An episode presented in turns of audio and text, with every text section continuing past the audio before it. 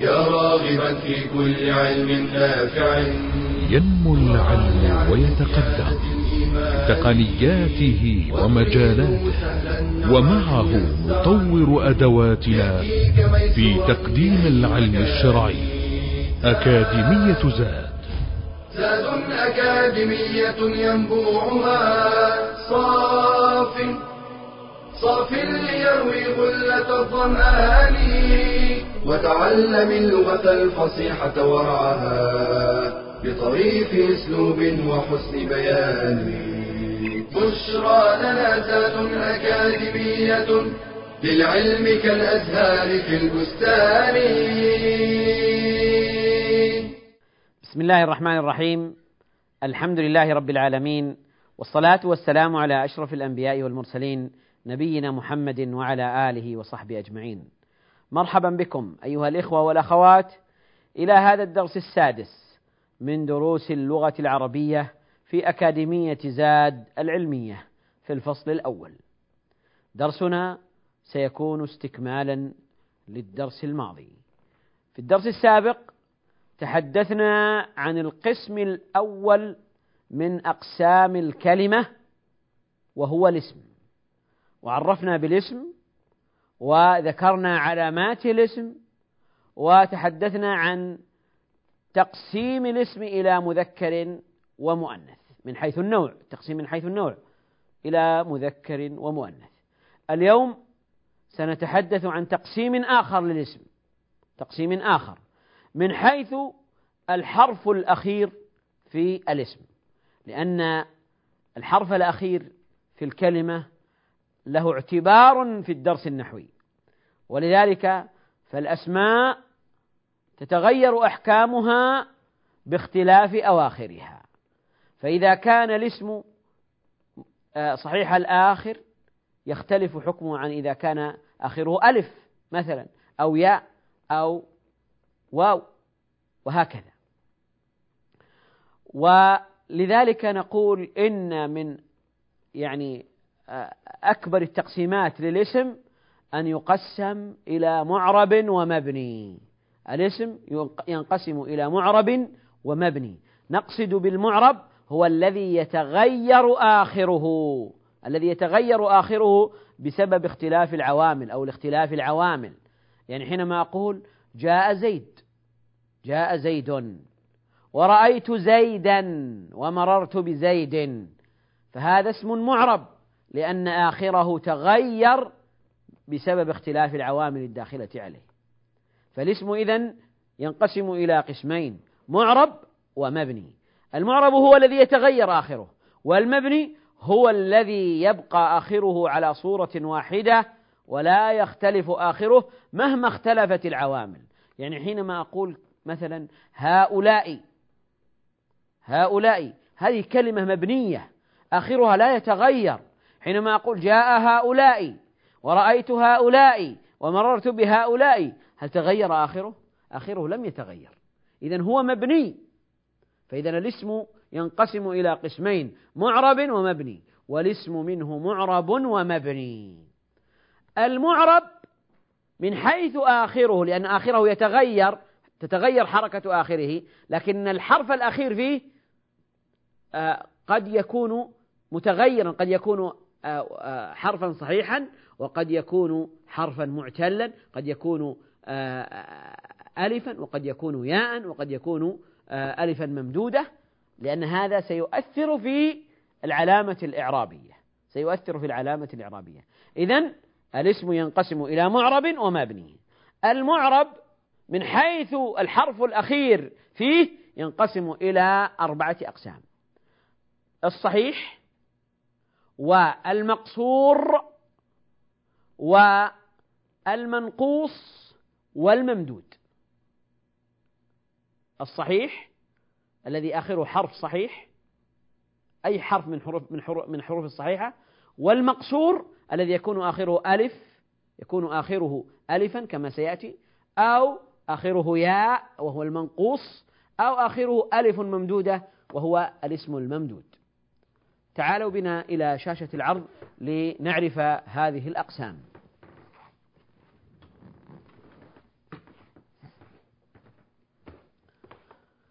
في هذه الحلقة أيها الإخوة والأخوات سنقف مع الاسم المقصور والاسم المنقوص. نقول إن الاسم ينقسم الاسم المعرب باعتبار آخره باعتبار آخره إلى أربعة أقسام. ما هي الأقسام الأربعة؟ قلنا الصحيح والمقصور والمنقوص والممدود.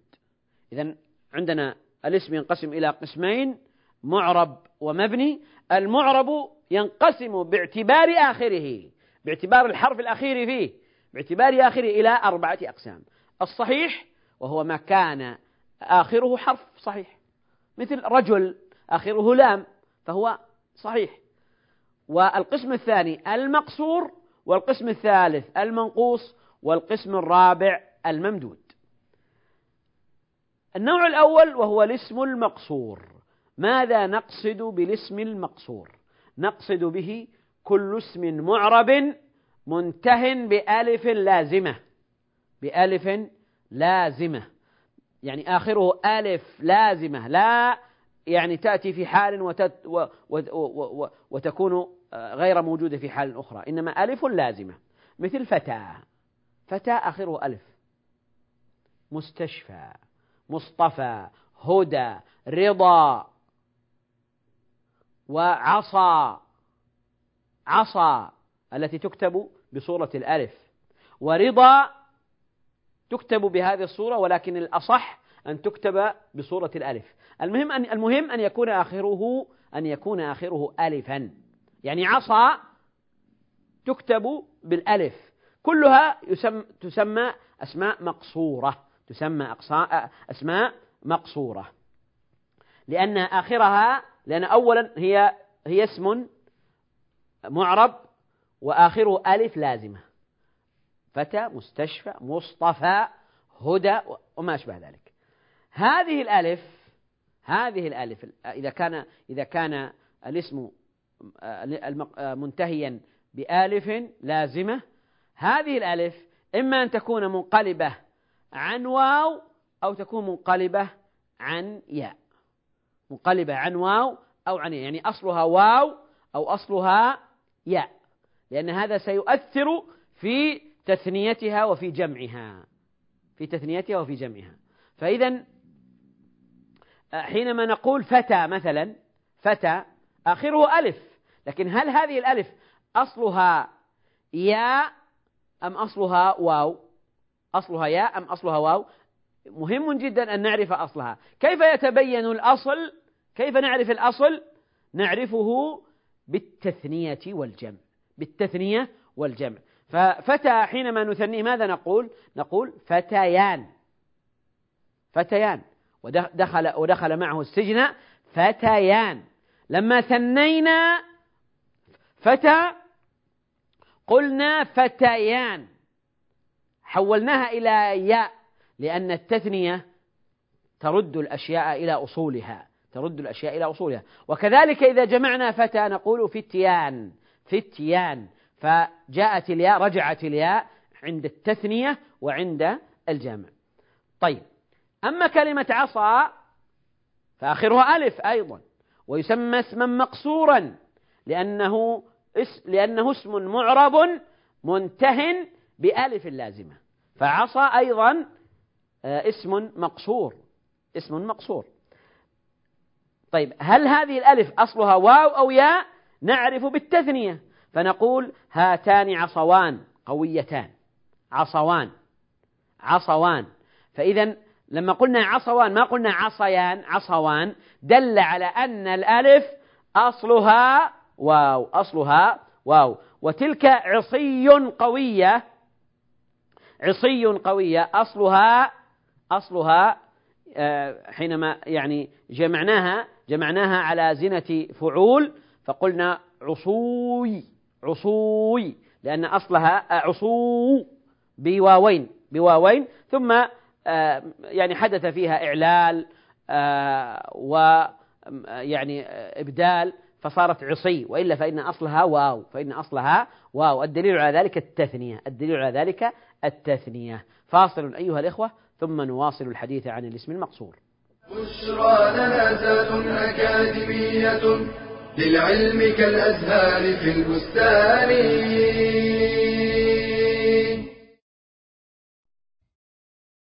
هل تريد أن تشتري سيارة وليس معك ثمنها؟ هل فكرت في شرائها بالتقسيط؟ ماذا يعني البيع بالتقسيط؟ البيع بالتقسيط هو بيع سلعة بثمن مؤجل، يؤدى على أجزاء معلومة في أوقات معلومة، مثل ألف كل شهر، وهناك صور للبيع بالتقسيط من أشهرها صورتان، الأولى أن تشتري سيارة مثلا ممن يملكها، سواء كان شخصا أو شركة، على أن تدفع ثمنها مقسطا، كأن يكون ثمن السيارة نقدا خمسين ألفا، وثمنها بالتقسيط ستين ألفا، فتختار الشراء بالتقسيط فهذا جائز لا حرج فيه. دليل ذلك عن أم المؤمنين عائشة رضي الله عنها قالت: جاءتني بريرة فقالت: كاتبت أهلي على تسع أواق، في كل عام وقية، وكان ذلك بحضرة النبي صلى الله عليه وسلم وأقرها على ذلك. فهذا الحديث يدل على جواز تأجيل الثمن وسداده على أقساط. الصورة الثانية: أن تشتري سيارة ممن لا يملكها، وإنما يدفع ثمنها إلى مالكها نيابة عنك، على أن تسدد المبلغ له مقسطا مع زيادة، كأن يكون ثمن السيارة في المعرض خمسين ألفا، فتطلب شراءها من جهة، فتقوم هذه الجهة بدفع الثمن خمسين ألفا للمعرض، على أن تسدد لها ستين ألفا بالتقسيط، فهذا من الربا المحرم. لأن حقيقة هذا العقد أن هذه الجهة سواء كان فردا أو بنكا أو شركة قد أقرضتك قرضا ربويا بفائدة ولم تشتري شيئا في الحقيقة لنفسها ليصح بيعه لك ولهذا لو فرض أن البنك اشترى السيارة شراء حقيقيا وقبضها لديه ثم باعها عليك بالتقسيط بثمن أعلى مؤجل بدون شرط سابق ملزم بالشراء فلا حرج في ذلك فلا بد من توافر الشروط الآتية لشراء سيارة ونحوها بالتقسيط من البنك. أولا، أن يشتريها البنك شراء حقيقيا، بحيث تنتقل إلى حيازته، ثم يبيعها بعد ذلك، ولا يجوز بيعها قبل أن تكون في حيازته. ثانيا، ألا يكون هناك شرط ملزم من البنك بأن يشتريها العميل قبل أن يتملكها البنك. ثالثا، أن يخلو العقد من اشتراط غرامة على التأخير في سداد الأقساط، لأن ذلك ربا محرم، لكن يجوز للبنك أن يحتاط لنفسه برهن السيارة أو الاحتفاظ بوثيقة العقد والاستمارة، حتى ينتهي العميل من سداد الأقساط. نسأل الله تعالى أن يفقهنا في الدين، وأن يرزقنا الرزق الحسن، وأن يكفينا بحلاله عن حرامه. بشرى لنا زاد أكاديمية للعلم كالأزهار في البستان بسم الله الرحمن الرحيم نواصل الحديث أيها الإخوة والأخوات عن الاسم المقصور. قلنا إن الاسم المقصور هو كل اسم معرب منته بألف لازمة بألف لازمة. يهمنا في الحديث عن الاسم المقصور الحديث عن طريقة تثنيته وجمعه وعن إعرابه وعن إعرابه. قلنا إنه في آه، التثنية إذا كان آه، ثلاثيا فإن فإنه يعود إلى أصله فإن كانت ياء مثل فتى أصلها ياء نقول في جمعها أو في تثنيتها فتيان.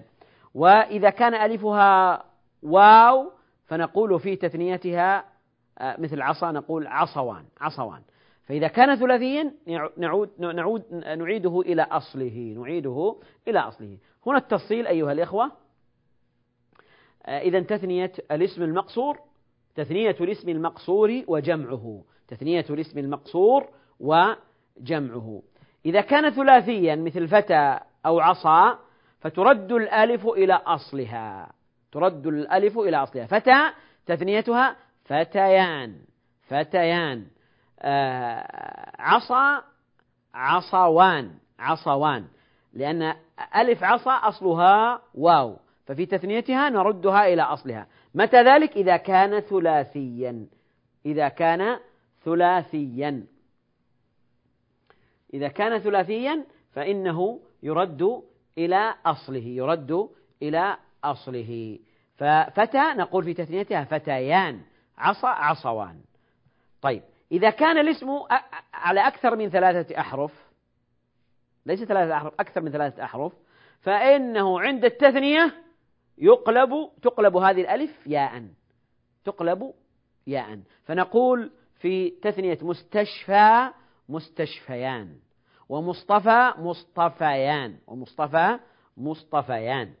طيب هذا عندما آه، نثني هذا الاسم الاسم المقصور الذي آخره ألف. إذا إذا كان ثلاثيا ننظر إلى أصل هذه الألف. فإن كانت ياء قلبت في التثنية ياء فتى فتيان. إن كان أصلها واو تقلب واوا عند التثنية فنقول عصوان لأن أصلها واو. أما إذا كان على أكثر من ثلاثة أحرف فإننا نقلب هذه الألف ياء نقلب هذه الألف ياء ولا ننظر ولا ننظر إلى أصلها ولا ننظر إلى أصلها. ننظر إلى أصلها حينما يكون على ثلاثة أحرف. طيب كيف نجمعه جمع جمع مذكر سالما؟ فنقول مصطفى مثلا. كيف نجمع مصطفى؟ نقول مصطفى في جمعها مصطفون ومصطفين. نحذف الألف ونبقي الفتحة. نحذف الألف ونبقي الفتحة. فنقول مصطفون أصلها مصطفى ثم دخلت واو آه، آه، هذه الواو والنون التي تدل على آه، جمع المذكر السالم التي تدخل على جمع المذكر السالم فنقول مصطفى بعدها واو ونون نحذف الألف فنقول مصطفون لكن تبقى الفتحة دلالة على الألف المحذوفة فنقول مصطفون. وفي النصب والجر نقول مررت بمصطفين أو نظرت إلى مصطفين أو أكرمت مصطفين. آه، فتبقى الفتحة قبل الألف المحذوفة وتحذف الألف. وإنهم عندنا قال الله عز وجل وإنهم عندنا لمن المصطفين الأخيار. المصطفين الأخيار. فمصطفى آخره ألف لما جمع آه، آه، حذفت الألف وجاءت الياء والنون وبقيت الفتحة دلالة على الألف المحذوفة. هذا الأمر المتعلق بتثنية الاسم المقصور وجمعه بتثنية الاسم المقصور وجمعه. طيب أما ما يتعلق بإعرابه ما يتعلق بإعراب الاسم المقصور آخره ألف والألف لا تقبل الحركة. فإذا لا تظهر العلامات لا تظهر الضمة ولا تظهر الفتحة ولا تظهر آه، الكسرة لا تظهر. وعليه فتقدر فيه العلامات الثلاث. تقدر فيه العلامات الثلاث. مثال ذلك قتل الفتى الأفعى بالعصا. عندنا ثلاثة أسماء مقصورة في هذا المثال. ما هي؟ الفتى الأفعى العصا. كلها أسماء مقصورة. آه، آخرها ألف. الفتى الأفعى العصا. طيب نلاحظ أن هذه الأسماء الثلاثة الاسم الأول جاء مرفوعا لأنه فاعل والاسم الثاني جاء منصوبا لأنه مفعول به والاسم الثالث جاء مجرورا لأنه سبق بحرف الجر. فإذا نلاحظ هنا أننا لن لم نرى أي علامة لم نرى علامة الرفع ولا علامة النصب ولا علامة الجر لأن آخره ألف والألف لا تقبل الحركات وعليه فإنها تقدر في الحركات تقدر فيه الحركات. لما نعرب الفتى نقول الفتى فاعل مرفوع وعلامة رفعه ضمة مقدرة. ما الذي منع من ظهورها؟ منع من ظهورها التعذر لأنه يتعذر أن ينطق بالحركة على الألف لا ضمة ولا فتحة ولا كسرة. وكذلك الأفعى حينما نعربها نقول مفعول به لأن عندنا قتل فعل فعل ماض والفتى فاعل والفاعل يكون مرفوعا. لكن أين علامة الرفع؟ ليست هناك علامة للرفع وإنما هذه العلامة مقدرة مقدرة على الألف لأن الألف لا تقبل الحركة لا تقبل الحركة ومنع من ظهورها التعذر. الأفعى إذن مفعول به منصوب وعلامة نصبه فتحة مقدرة. العصا مجرور بالباء وعلامة جره كسرة مقدرة كسرة مقدرة.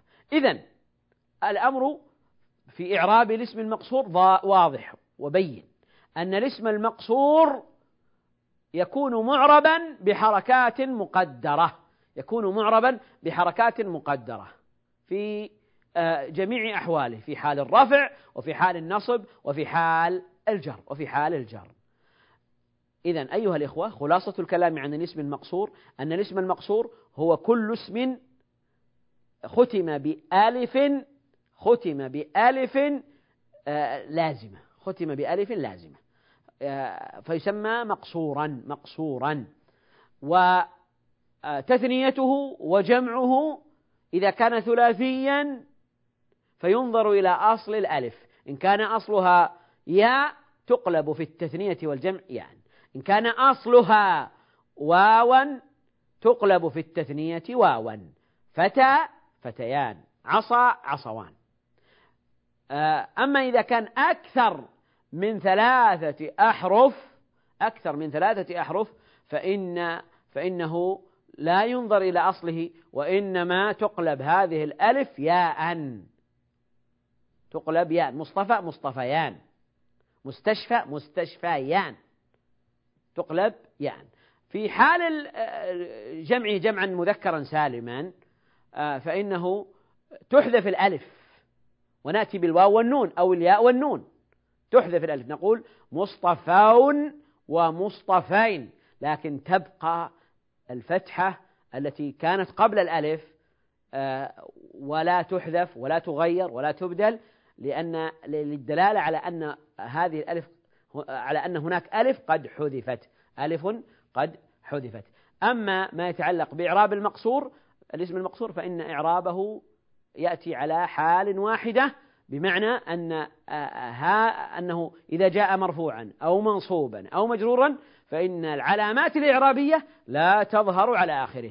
العلامات الإعرابية لا تظهر على آخره لأن آخره ألف والألف لا تقبل الحركة ويتعذر ورود الحركة في في في, في هذه الألف. وعليه فنعربها فاعل مرفوع وعلامة رفعه الضمة المقدرة منع من ظهورها التعذر. المفعول به منصوب وعلامة نصبه الفتحة المقدرة منع من ظهورها التعذر. مجرور وعلامة جره الكسرة المقدرة منع من ظهورها التعذر. لا ننتظر لا ننتظر أيها الإخوة والأخوات لا ننتظر حركة على الألف. فاصل أيها الإخوة ثم نواصل الحديث بإذن الله عز وجل. بشرى لنا أكاديمية للعلم كالأزهار في البستان هل تريد أن تكون صلاتك صحيحة مقبولة؟ إذا لابد أن تحقق شروط الصلاة التي لا تصح إلا بها، فمنها دخول الوقت، فلا تصح الصلاة قبل دخول وقتها بالإجماع. قال تعالى: إن الصلاة كانت على المؤمنين كتابا موقوتا. وأوقات الصلاة الخمس معروفة، وهي ثلاثة عند الحاجة إلى الجمع، فوقت لصلاتي النهار الظهر والعصر ووقت لصلاتي الليل المغرب والعشاء ووقت لصلاة الفجر قال تعالى أقم الصلاة لدلوك الشمس إلى غسق الليل وقرآن الفجر. إن قرآن الفجر كان مشهودا. ومن شروط صحة الصلاة أيضا ستر العورة وعورة الرجل ما بين السرة والركبة وعورة المرأة في الصلاة جميع بدنها ما عدا الوجه والكفين. ومنها الطهارة من الحدث الأصغر والأكبر. قال النبي صلى الله عليه وسلم لا تقبل صلاة من أحدث حتى يتوضأ. ومنها طهارة البدن والثوب ومكان الصلاة. ومنها استقبال القبلة. قال تعالى فول وجهك شطر المسجد الحرام وحيث ما كنتم فولوا وجوهكم شطرة. ويسقط استقبال القبلة عند العجز وشدة الخوف وفي النافلة في السفر ومنها النية فإنما الأعمال بالنيات وإنما لكل امرئ ما نوى. فاحذر من الإخلال بشروط الصلاة كي لا تعرضها للبطلان.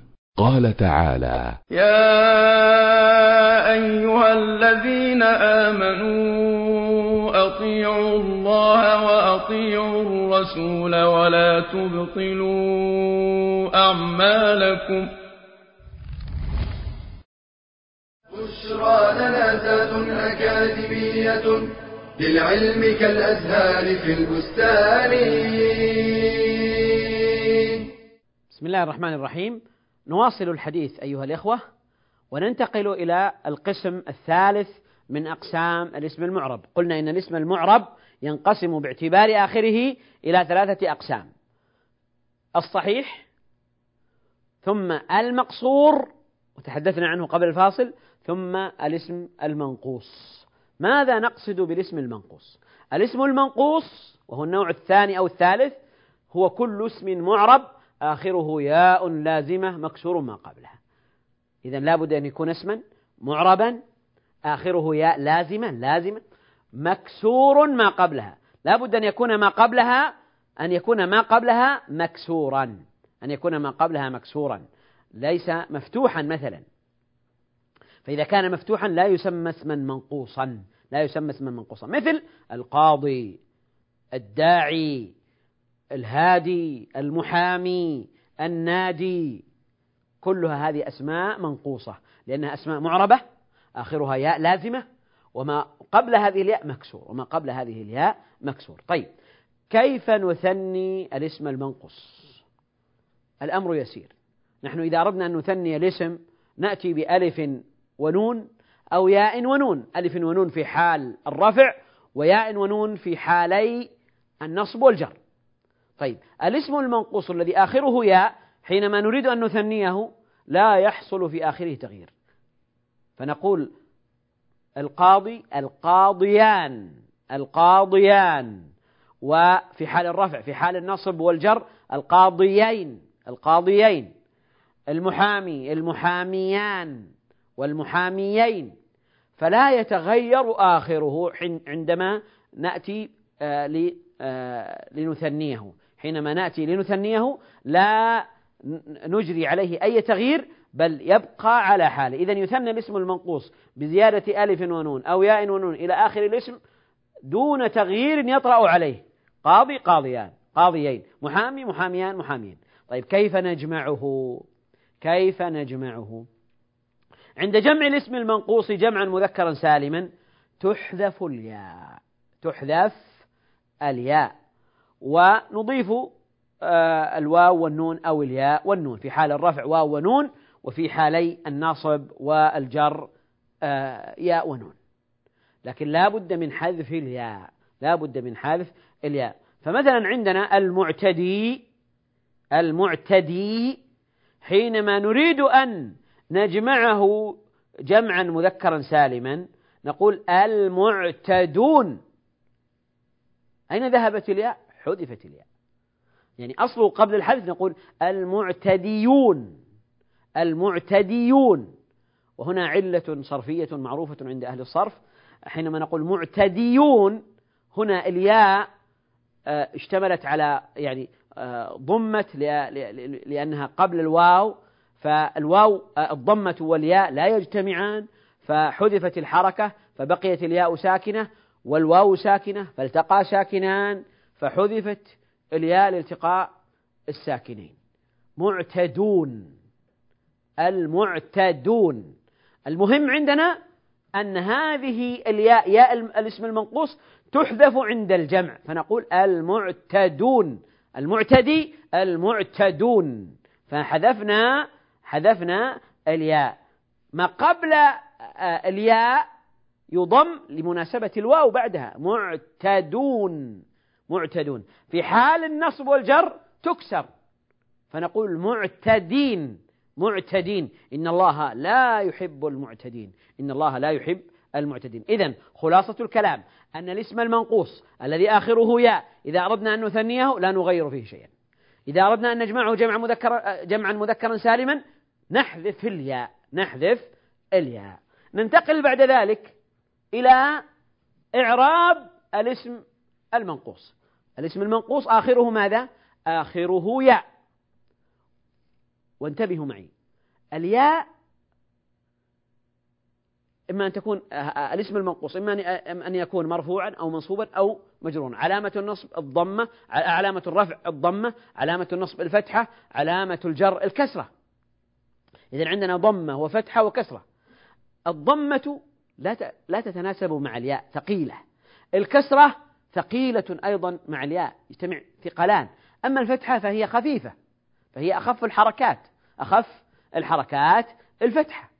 وعليه فحينما يأتي الاسم المنقوص حينما يأتي الاسم يأتي الاسم المنقوص مرفوعا فإنه يرفع بضمة مقدرة من أجل الثقل. تقدر هذه الضمة. في حال الجر أيضا تقدر الكسرة. لكن في حال النصب تظهر الفتحة. تظهر الفتحة. إذا تقدر فيه الضمة والكسرة وتظهر الفتحة. آه، ننتبه إلى هذا المثال. هذا المثال نقول سأل القاضي المحامي عن الجاني. سأل القاضي المحامي عن الجاني. الآن عندنا ثلاثة أسماء منقوصة القاضي والمحامي والجاني. القاضي وقع في موضع الرفع لأنه فاعل فاعل مرفوع وعلامة رفعه الضمة. المحامي مفعول به هو المسؤول محامي مفعول به منصوب وعلامة نصبه الفتحة.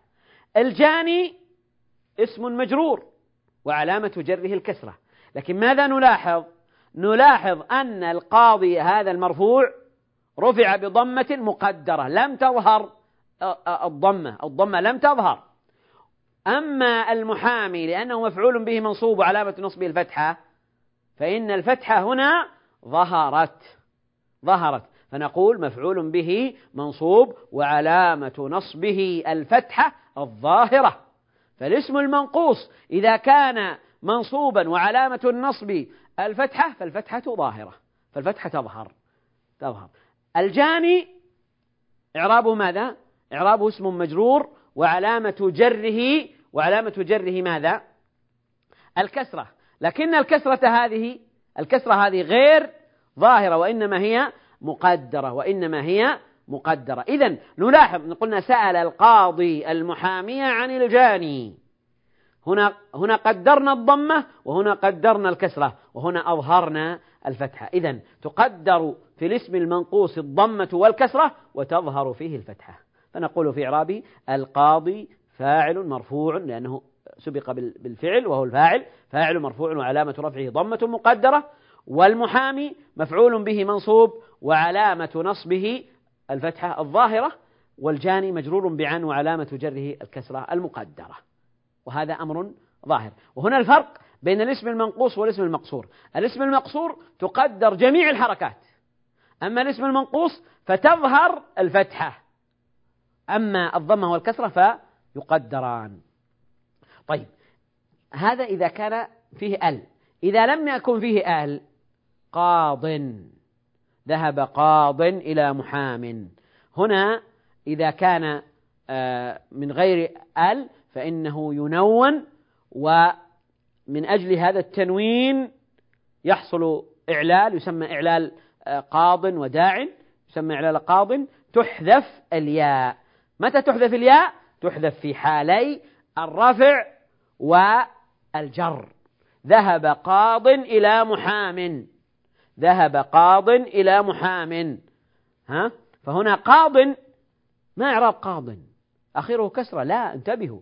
هنا ذهب قاض عندنا ياء محذوفة. لما نأتي نعرب قاض نقول فاعل مرفوع وعلامة رفعه ضمة مقدرة على الياء المحذوفة. فيه ياء محذوفة. وإلى محام نقول أيضا اسم مجرور بإلى وعلامة جره كسرة مقدرة على الياء المحذوفة لأن آخر الكلمة ياء. قاضي القاضي المحامي لكنها حذفت. حذفت عندما نونا هذين الاسمين. طيب إذا كان آخره ياء ولكنه من غير آل نقول مثلا رأيت قاضيا. رأيت قاضيا. هنا تظهر الفتحة ولا ولا تحذف الياء لا تحذف الياء ولا تظهر ولا تختفي الفتحة وإنما تبقى الياء وتبقى الفتحة. إذا الاسم المنقوص له في حال النصب يعني آه، ميزة. في حال النصب يعني إذا كان آخره إذا كان منصوبا وآخره فتحة فإذا كان بأل تظهر الفتحة. إذا كان من غير آل ونون تظهر الفتحة وتبقى الياء. أما إذا كان مرفوعا أو مجرورا فتحذف الياء وتقدر الحركة على الياء المحذوفة. وإذا كان فيه ال فتبقى الياء وتقدر الحركة. إذا هذا خلاصة الحديث أيها الإخوة عن آه، الاسم المقصور والاسم المنقوص. في الحلقة القادمة إن شاء الله نتحدث عن الاسم الممدود. إلى أن نلتقي في الحلقة القادمة. أستودعكم الله. والسلام عليكم ورحمة الله وبركاته. تلك العلوم دروسها ميسورة في صرح علم الراسخ الأركان. بشرى لنا بشرى لنا بشرى لنا زاد أكاديمية للعلم كالأزهار في البستان.